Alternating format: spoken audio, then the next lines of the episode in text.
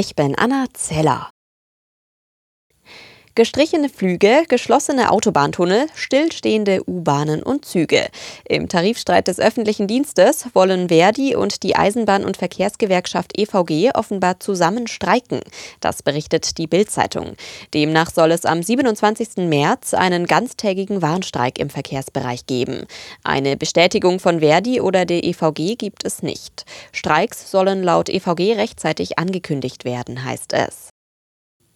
Vor dem Bildungsgipfel am kommenden Dienstag wird der Ruf nach einer besseren Zusammenarbeit der verschiedenen Ebenen in der Bildungspolitik laut. Der Gipfel müsse ein Ausrufezeichen sein, sagte der Vorsitzende des Bildungsausschusses im Bundestag, Gehring. Bildungsministerin Stark-Watzinger forderte im Interview mit der Bild am Sonntag tiefgreifende Reformen im Schul- und Bildungssystem. Die deutschen Krankenhäuser befürchten, dass die Milliardenhilfen zum Ausgleich der hohen Energiekosten nicht ankommen. Der Chef der Deutschen Krankenhausgesellschaft, Gass, spricht von Planungsfehlern der Bundesregierung bei dem Hilfsprogramm. Dadurch werden laut Gass die meisten Fälle nicht berücksichtigt. Die versprochenen 6 Milliarden Euro Hilfen würden zu reinen Schaufenstermilliarden, so Gass.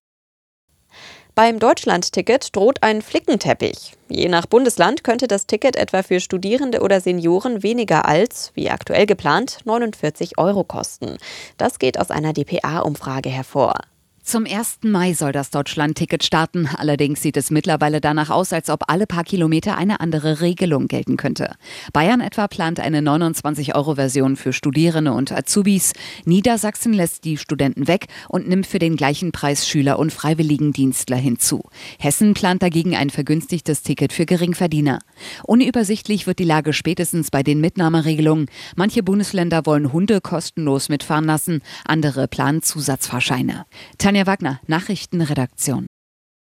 Die Nichtraucherinitiative Deutschland fordert ein bundesweites Rauchverbot in Gaststätten und Kneipen.